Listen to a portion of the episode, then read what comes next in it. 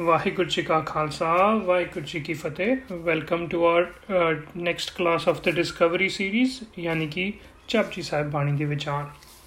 Gurbani classes for the youth ਦੇ ਵਿੱਚ ਹੁਣ ਆਪਾਂ 30 ਪੌੜੀਆਂ ਤੱਕ ਦੀ ਵਿਚਾਰ ਫਿਨਿਸ਼ ਕਰ ਰਹੇ ਹਾਂ।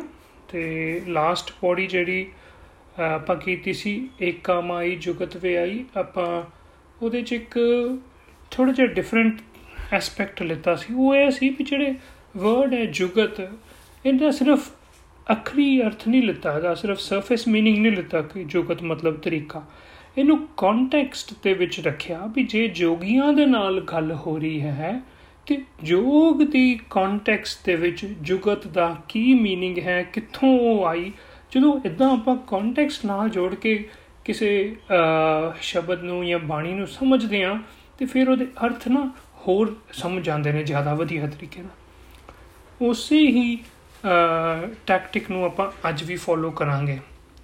ਤੇ ਮੈਂ ਤੁਹਾਨੂੰ ਸੁਜੈਸਟ ਕਰਾਂਗਾ ਕਿ ਹੁਣ ਜਦੋਂ ਮੈਂ ਅੱਜ ਦੀ ਜਿਹੜੀ ਪੌੜੀ ਹੈ ਉਹਦਾ ਪਾਠ ਕਰਾਂ, ਤੇ ਆਪਣੇ ਆਪ ਤੁਸੀਂ ਨੋਟਿਸ ਕਰਨ ਦੀ ਕੋਸ਼ਿਸ਼ ਕਰਿਓ ਵੀ ਇੱਥੇ ਜੋਗ ਮਤ ਦੇ ਨਾਲ ਸੰਬੰਧਿਤ, ਯੋਗੀਆਂ ਦੇ ਨਾਲ, ਸਿੱਧਾਂ ਦੇ ਨਾਲ ਸੰਬੰਧਿਤ ਕਿਹੜਾ ਵਰਡ ਹੈ, ਕਿਹੜਾ ਕਨਸੈਪਟ ਹੈ, ਕਿਹੜੀ ਬਿਲੀਫ ਹੈ, ਜਿਹਦਾ ਗੁਰੂ ਪਾਤਸ਼ਾਹ ਜ਼ਿਕਰ ਕਰ ਰਹੇ ਹਨ। ਠੀਕ ਹੈ ਜੀ? ਸਮਝਿਓ ਇਸ ਤੇ ਫਿਰ ਤੁਹਾਨੂੰ ਅਰਥ ਜਿਹੜਾ ਨੇ ਜ਼ਿਆਦਾ ਕਲੀਅਰ ਸਮਝ ਆ ਜਾਣਗੇ। ਆਓ ਇੱਕ ਵਾਰੀ ਪਾਠ ਕਰ ਲਈਏ। ਆਸਣ ਲੋਏ ਲੋਏ ਪੰਡਾਰ ਜੋ ਕਿਛ ਪਾਇਆ ਸੋ ਏਕਾ ਵਾਰ ਕਰ ਕਰ ਵੇਖੈ ਸਿਰਜਣਹਾਰ ਨਾਨਕ ਸੱਚੇ ਕੀ ਸਾਚੀ ਕਾਰ। ਆਦੇਸ ਤਿਸੈ ਆਦੇਸ, ਆਦ ਅਨੀਲ ਅਨਾਦ ਅਨਾਹਤ, ਜੁਗ ਜੁਗ ਏਕੋ ਵੇਸ।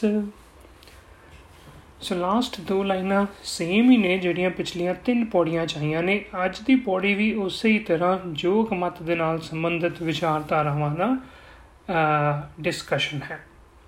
ਆਦੇਸ ਵਰਡ ਜਿਹੜਾ ਜੋਗੀਆਂ ਦਾ ਵਰਡ ਹੈ। ਅੱਛਾ, ਹੁਣ ਜਿਹੜੀ ਉਹਨਾਂ ਦੀ ਬਿਲੀਫ ਹੈ ਐਸ ਪੌੜੀ ਦੇ ਵਿੱਚ ਆਈ, ਉਹ ਜੇ ਤੁਸੀਂ ਨੋਟਿਸ ਕੀਤਾ ਉਹ ਵਰਡ ਕੀ ਹੈ? ਆਸਣ।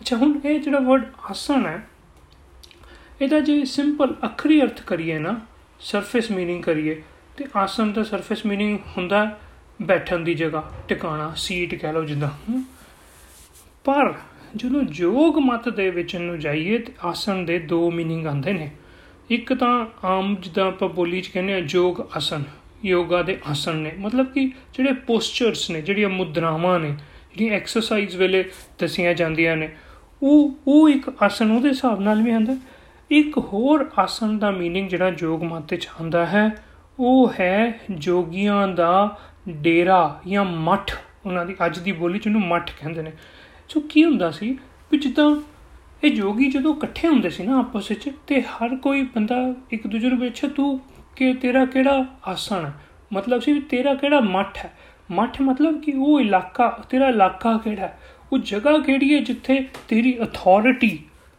ਬੜੀ ਚਲਦੀ ਹੈ। ਜਿੱਥੇ ਤੇਰਾ ਤੇਰਾ ਬਣਾਏ ਹੋਏ ਰੂਲਸ, ਤੇਰੇ ਬਣਾਏ ਹੋਏ ਨਿਯਮ ਚੱਲਦੇ ਹਨ ਇਦਾਂ ਸੋਚ ਸਕਦੇ ਹੋ ਵੀ ਅੱਜ ਦੇ ਟਾਈਮ ਤੇ ਕੋਈ ਸਾਧ ਬਾਬਿਆਂ ਦੀ ਜੇ ਕਾਨਫਰੰਸ ਹੋਏ ਨਾ, ਉਹਦੇ ਸਾਰੇ ਇੱਕ ਦੂਜੇ ਨੂੰ ਮਿਲਦੇ ਹੋਣ ਤੇ ਉਹ ਪੁੱਛਣਗੇ ਵੀ ਤੂੰ ਕਿਹੜੇ ਡੇਰੇ ਨਾਲ ਸੰਬੰਧ ਰੱਖਦਾ, ਹੈਨਾ? ਜਾਂ ਜੇ ਆਪਾਂ ਆਪਣੀ ਪ੍ਰੈਕਟੀਕਲ ਲਾਈਫ ਦੇ ਵਿੱਚ ਲਾਈਏ ਤੇ ਅਸੀਂ ਕਿਸੇ ਕਾਨਫਰੰਸ ਤੇ ਜਾਈਏ ਤੇ ਆਪਾਂ ਇੱਕ ਦੂਜੇ ਨਵੇਂ ਡੈਲੀਗੇਟਸ ਨੂੰ ਮਿਲਦੇ ਆ ਤੇ ਹਰ ਕੋਈ ਨੂੰ ਪੁੱਛਦਾ, ਤੂੰ ਕਿਹੜੀ ਕੰਪਨੀ ਤੋਂ ਹੈ? ਤੇਰੀ ਕਿਹੜੀ ਕੰਪਨੀ ਹੈ? ਸੋ ਉਸੇ ਤਰੀਕੇ ਜੋਗੀਆਂ ਦੇ ਆਸਣ ਜਿਹੜੇ ਨੇ, ਉਹ ਇਨਫੈਕਟ ਸਿੱਧਾਂ ਦੇ ਇਹ ਆਸਣ ਇੰਨੇ ਕੋ ਟਿਕਾਣੇ, ਇਹ ਇਹ ਸ਼ਹਿਰ ਬਣੇ ਹੋਏ ਸੀ ਏਰੀਆਜ਼ ਇਹਨਾਂ ਦੇ ਵੰਡੇ ਹੋਏ ਸੀ, ਜਿਹੜੇ ਜਿੱਥੇ ਕਿ ਉਸ ਸਿੱਧ ਦਾ ਜਾਂ ਉਸ ਜੋਗੀ ਦਾ ਪੂਰਾ ਹੁਕਮ ਚੱਲਦਾ ਸੀ।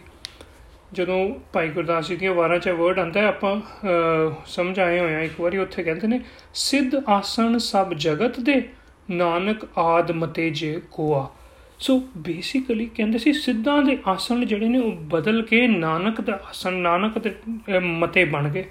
ਔਰ ਇਹ ਰੈਫਰ ਕਰਦਾ ਇੱਕ ਹਿਸਟੋਰੀਕਲ ਐਸਪੈਕਟ ਨੂੰ, ਜਿੱਥੇ ਕਿ ਨਾਨਕ ਮਤਾਂ, ਜੋ ਅੱਜ ਦੇ ਟਾਈਮ ਤੇ ਵੀ ਤੁਸੀਂ ਜੇ ਗੂਗਲ ਕਰੋ, ਤੁਹਾਨੂੰ ਪਤਾ ਚੱਲ ਜਾਏਗਾ ਕਿ ਉਤਰਾਂਚਲ ਦੇ ਵਿੱਚ ਇੱਕ ਟਾਊਨ ਹੈ ਇੰਡੀਆ ਦੇ ਵਿੱਚ ਸਿਟੀ ਹੈ ਇੱਕ ਨਾਨਕ ਮਤਾ, ਜਿਹਦਾ ਕਿ ਪੁਰਾਣਾ ਨਾਮ ਹੁੰਦਾ ਸੀ ਗੋਰਖ ਮਤਾ।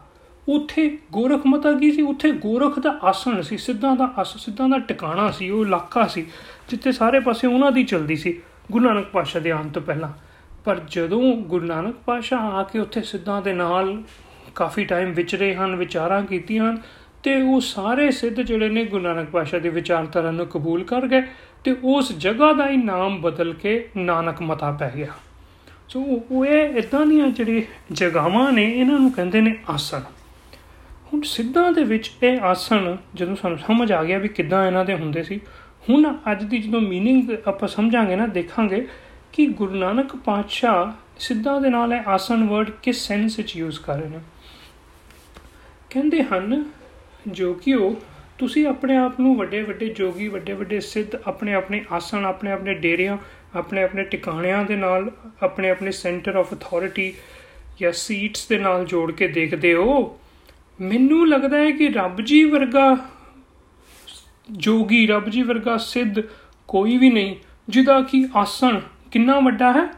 ਲੋਏ ਲੋਏ ਭੰਡਾਰ, ਲੋਕਾਂ ਲੋਕਾਂ ਦੇ ਕਈ ਜਿੱਦਾਂ ਲੋਕ, ਮਤਲਬ ਕਿ ਮਾਤ ਲੋਕ, ਪਾਤਾਲ ਲੋਕ ਹੈ, ਮਤਲਬ ਕਿੰਨੇ ਪਲੈਨਟਸ ਦੇ ਉੱਤੇ, ਹਰ ਇੱਕ ਪਲੈਨਟ ਦੇ ਉੱਤੇ ਰੱਬ ਜੀ ਦਾ ਆਸਣ ਟਿਕਾਣਾ ਹੈ, ਜਿੱਥੇ ਕਿ ਉਹਨਾਂ ਦੀ ਅਥਾਰਟੀ ਚਲਦੀ ਹੈ।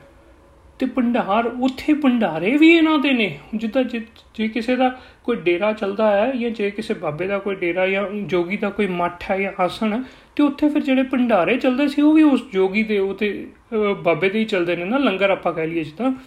ਸੋ ਗੁਰੂ ਪਾਸ਼ਾ ਕਹਿੰਦੇ ਇਦਾਂ ਹੀ ਰੱਬ ਜੀ ਦੇ ਵੀ ਭੰਡਾਰੇ ਹਰ ਇੱਕ ਲੋਕ ਤੇ ਹਰ ਇੱਕ ਪਲੈਨਟ ਦੇ ਵਿੱਚ ਨੇ। ਤੇ ਸੋ ਸਭ ਤੋਂ ਵੱਡਾ ਜੋਗੀ, ਸਭ ਤੋਂ ਵੱਡਾ ਸਿੱਧ ਬੰਦਿਆਂ ਦੇ ਵਿੱਚ ਕੋਈ ਗੱਲ ਨਹੀਂ, ਗੁਰੂ ਪਾਸ਼ਾ ਕਹਿੰਦੇ, ਮੈਂ ਨਹੀਂ ਸਮਝਦਾ ਤੁਹਾਡੇ ਚੋਂ ਕਿਹੜਾ ਵੱਡਾ ਜਾਂ ਛੋਟਾ ਹੈ। ਮੈਂ ਸਮਝਦਾ ਕਿ ਸਭ ਤੋਂ ਉੱਪਰ ਰੱਬ ਜੀ ਹਨ। ਤੇ ਕਹਿੰਦੇ, ਇਹੋ ਜੇ ਉਹਨਾਂ ਦੇ ਟਿਕਾਣੇ ਹਨ, ਇਹੋ ਜੇ ਉਹਨਾਂ ਰੱਬ ਜੀ ਦੇ ਆਸਨ ਹਨ, ਜੋ ਕੁਝ ਪਾਇਆ ਸੋ ਏਕਾ ਵਾਰ ਇਹੋ ਜੇ ਭੰਡਾਰ ਹਨ ਕਿ ਜੋ ਕੁਝ ਉਹਦੇ ਚ ਪਾ ਦੋ, ਉਹ ਚੀਜ਼ ਜਿਹੜੀ ਆ ਕਦੀ ਖਤਮ ਹੀ ਨਹੀਂ ਹੁੰਦੀ। ਸੋ ਇੱਕ ਕਮਲ ਇੱਕ ਵਾਰ ਜੋ ਪਾਤਾ, ਉਹ ਮੁੱਕਦਾ ਹੀ ਨਹੀਂ। ਭਾਵ ਕਿ ਉਹਨਾਂ ਦੇ ਭੰਡਾਰੇ ਕਦੀ ਨਾ ਖਤਮ ਹੋਣ ਵਾਲੇ ਹਨ। ਕਰ ਕਰ ਵੇਖਿਆ ਸਿਰਜਣਹਾਰ ਨਾਨਕ ਸੱਚੇ ਕੀ ਸਾਚੀ ਕਾਰ ਜੋਗੀ ਸਮਝਦੇ ਸੀ ਵੀ ਅਸੀਂ ਆਪਣਾ ਇੱਕ ਛੋਟਾ ਜਿਹਾ ਇਲਾਕਾ, ਆਪਣਾ ਇੱਕ ਆਸਣ ਬਣਾ ਕੇ ਤੇ ਉਹਨੂੰ ਅਸੀਂ ਬੜੀ ਉਹਦੀ ਸੰਭਾਲ ਕਰਦੇ ਆ, ਭੰਡਾਰੇ ਚਲਾਉਂਦੇ ਆ। ਤੇ ਜਿੰਨਾ ਜਿੱਦਾਂ ਇਲਾਕਾ ਵੱਡਾ ਹੁੰਦਾ ਸੀ ਜਿੱਦਾਂ ਆਪਾਂ ਅੱਜ ਦੇ ਗੱਲ ਕਰ ਲਈਏ ਵੀ ਜਿੰਨੀ, ਜਿਹਦੀ ਕੰਪਨੀ ਵੱਡੀ ਹੈ ਉਹ ਬੰਦਾ ਉਹਨਾਂ ਆਪਣੇ ਆਪ ਨੂੰ ਮਾਲਕ ਜਿਹੜਾ ਕੰਪਨੀ ਦਾ ਸੋਚਦਾ ਹੈ ਕਿ ਮੈਂ ਬੜਾ ਵੱਡਾ। ਗੁਰੂ ਪਾਸ਼ਾ ਕਹਿੰਦੇ, ਇੱਥੇ ਦੇਖੋ ਰੱਬ ਜੀ ਦੇ ਆਸਣ ਕਿੰਨੇ ਨੇ ਹਰ ਇੱਕ ਪਲੈਨਟ ਦੇ ਉੱਤੇ, ਤੇ ਉਹ ਸਾਰਿਆਂ ਨੂੰ ਕਰ ਕਰ ਵੇਖਿਆ ਉਹਨਾਂ ਨੂੰ ਵੇਖ ਰਿਹਾ ਹੈ, ਭਾਵ ਸੰਭਾਲ ਰਿਹਾ ਹੈ। ਸਿਰਜਣਹਾਰ ਰੱਬ ਜੀ ਨੇ ਸਾਰੇ ਇਹ ਆਸਣ ਬਣਾ ਕੇ ਫਿਰ ਉਹਨਾਂ ਦੀ ਸੰਭਾਲ ਵੀ ਕਰ ਰਹੇ ਹਨ। ਕਿੰਨਾ ਦੇਖ ਲਓ, ਕਮਾਲ ਦੀ ਇਹ ਸ੍ਰਿਸ਼ਟੀ ਦੀ ਕਾਰ ਜਿਹੜੀ ਹੈ ਚਲਾ ਰਹੇ ਹਨ। ਨਾਨਕ ਸੱਚੇ ਕੀ ਸੱਚੀ ਕਾਰ।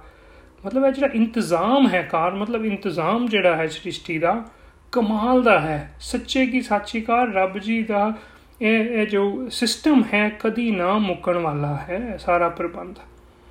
ਇਹ ਗੱਲਾਂ ਕਰਕੇ ਤੇ ਫਿਰ ਉਸ ਤੋਂ ਬਾਅਦ ਕਹਿੰਦੇ ਹਨ, ਆਦੇਸ਼ ਤੇ ਸਹਿ ਆਦੇਸ਼ ਆਦਨੀਲ ਨਾਦਨਾ ਤੋਂ ਆਪਾਂ ਮੀਨਿੰਗ ਸਮਝ ਹੀ ਆਇਆ ਵੀ ਵੀ ਪ੍ਰਣਾਮ ਹੈ ਇਹੋ ਜੇ ਰੱਬ ਜੀ ਨੂੰ, ਜਿਨ੍ਹਾਂ ਦੇ ਇਹ ਗੁਣ ਹਨ ਆਦਨੀਲ ਨਾਦਨਾ ਜੁਗ ਜੋ ਇੱਕ ਹੋਵੇ ਸੋ ਇਹੋ ਜਿਹੀਆਂ ਗੱਲਾਂ ਕਰਕੇ ਜੋ ਗੁਰੂ ਪਾਤਸ਼ਾਹ ਸਾਨੂੰ ਮੈਸੇਜ ਦੇਣਾ ਚਾਹੁੰਦੇ ਹਨ ਨਾ ਇਸ ਪੌੜੀ ਦੇ ਵਿੱਚੋਂ ਉਹ ਇਹ ਹੈ ਕਿ ਗੁਰੂ ਪਾਤਸ਼ਾਹ ਇਨਕਰੇਜ ਕਰਦੇ ਹਨ ਸਾਨੂੰ ਕਿ ਅਸੀਂ ਵੀ ਰਿਅਲਾਈਜ਼ ਕਰੀਏ ਕਿ ਸਾਡੇ ਆਲੇ ਦੁਆਲੇ ਇਹ ਜੋ ਸੰਸਾਰ ਹੈ, ਇਹ ਜੋ ਵਰਲਡ ਹੈ, ਇਹ ਰੱਬ ਜੀ ਦਾ ਇੱਕ ਆਸਣ ਹੈ, ਟਿਕਾਣਾ ਹੈ।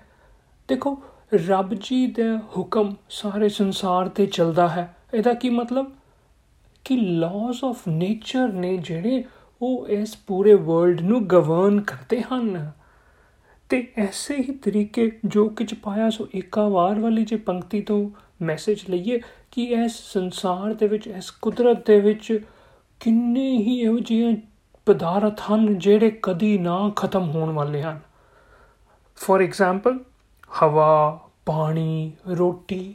ਆਈ ਮੀਨ ਇਮੇਜਿਨ ਕਿ ਰੋਟੀ ਰੋਟੀ ਤੋਂ ਬਿਨਾ ਨਾ ਇਨਸਾਨੀ ਸਰੀਰ ਜਿਹੜਾ ਹੈ, ਉਹ ਕਹਿੰਦੇ 60 70 ਦਿਨ ਤੱਕ ਸਰਵਾਈਵ ਕਰ ਸਕਦਾ ਹੈ 60 70 ਡੇਸ ਅੱਛਾ, ਪਾਣੀ ਤੋਂ ਬਿਨਾ ਇਹ ਬਾਡੀ ਹਿਊਮਨ ਬਾਡੀ ਜਿਹੜੀ ਹੈ ਕਹਿੰਦੇ ਹਨ 4-5 ਦਿਨ ਤੱਕ ਹੀ ਸਰਵਾਈਵ ਕਰ ਸਕਦੀ ਹੈ ਤੇ ਹਵਾ ਤੋਂ ਬਿਨਾ ਤੇ ਮੈਨੂੰ ਲੱਗਦਾ 4-5 ਮਿੰਟ ਵੀ ਨਹੀਂ ਸਰਵਾਈਵ ਕਰਦੀ ਹੋਣੀ ਹੈ ਹਿਊਮਨ ਬਾਡੀ ਸੋ ਇਹ ਹਵਾ, ਪਾਣੀ, ਰੋਟੀ ਦਾ ਜੋ ਭੰਡਾਰ ਹੈ, ਜੋ ਖਜ਼ਾਨਾ ਹੈ ਇਸ ਕੁਦਰਤ ਦੇ ਵਿੱਚ, ਉਹ ਕਦੀ ਨਾ ਖਤਮ ਹੋਣ ਵਾਲਾ ਹੈ। ਦਾ ਮਤਲਬ ਕਿ ਜੇ ਬੰਦਾ ਕਦੀ ਇਦਾਂ ਦੀ ਸਿਚੁਏਸ਼ਨ 'ਚ ਫਸ ਜੇ ਜਿੱਥੇ ਉਹਦੇ ਕੋਲ ਰੋਟੀ ਨਾ ਹੋਏ, ਪਾਣੀ ਨਾ ਹੋਏ, ਹਵਾ ਨਾ ਹੋਏ, ਬਸ ਉਹ ਬੰਦਾ ਚਲਦਾ ਜਾਏ, ਰੁਕੇ ਨਾ, ਤੇ ਕੁਦਰਤ ਨੇ ਇਹੋ ਜਿਹਾ ਇੰਤਜ਼ਾਮ ਕੀਤਾ ਹੈ ਕਿ 60 ਦਿਨ ਤੋਂ ਪਹਿਲਾਂ ਪਹਿਲਾਂ ਉਹਦੇ ਸਾਹਮਣੇ ਰੋਟੀ ਆ ਜਾਏਗੀ।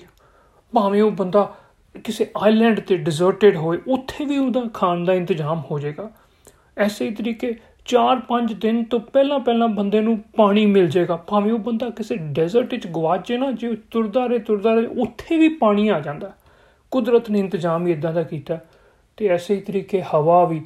ਬੰਦਾ ਕਿਸੇ ਗੁਫਾ ਦੇ ਵਿੱਚ ਵੀ ਕਿਤੇ ਜਾ ਕੇ ਫਸ ਜੇ ਨਾ, ਉੱਥੇ ਵੀ 4-5 ਮਿੰਟ ਦੇ ਵਿੱਚ ਵਿੱਚ ਹੀ ਹਵਾ ਜਿਹੜੀ ਹੈ ਬੰਦੇ ਤੱਕ ਪਹੁੰਚ ਜਾਂਦੀ ਹੈ। ਮਤਲਬ ਕਿ ਇਹ ਸਾਰੀਆਂ ਚੀਜ਼ਾਂ ਜਿਹੜੀਆਂ ਨੇ, ਇਹ ਕੁਦਰਤ ਦੇ ਵਿੱਚ ਇੰਤਜ਼ਾਮ ਇੰਨਾ ਸੋਹਣਾ ਚੱਲਦਾ ਪਿਆ ਇਹਨੂੰ ਹੀ ਗੁਰੂ ਪਾਸ਼ਾ ਕਹਿੰਦੇ, ਨਾਨਕ ਸੱਚੇ ਕੀ ਸੱਚੀ ਕਾਰ ਤੇ ਇਹਨੂੰ ਅਸੀਂ ਵੀ ਐਡਮਾਇਰ ਕਰੀਏ ਰੀਅਲਾਈਜ਼ ਕਰੀਏ ਡਿਸਕਵਰ ਕਰੀਏ। ਇਹੀ ਮੈਸੇਜ ਅਸੀਂ ਅੱਜ ਦੀ ਪੌੜੀ ਤੋਂ ਲਈਏ ਜੀ। ਵਾਹਿਗੁਰੂ ਜੀ ਕਾ ਖਾਲਸਾ, ਵਾਹਿਗੁਰੂ ਜੀ ਕੀ ਫਤਿਹ।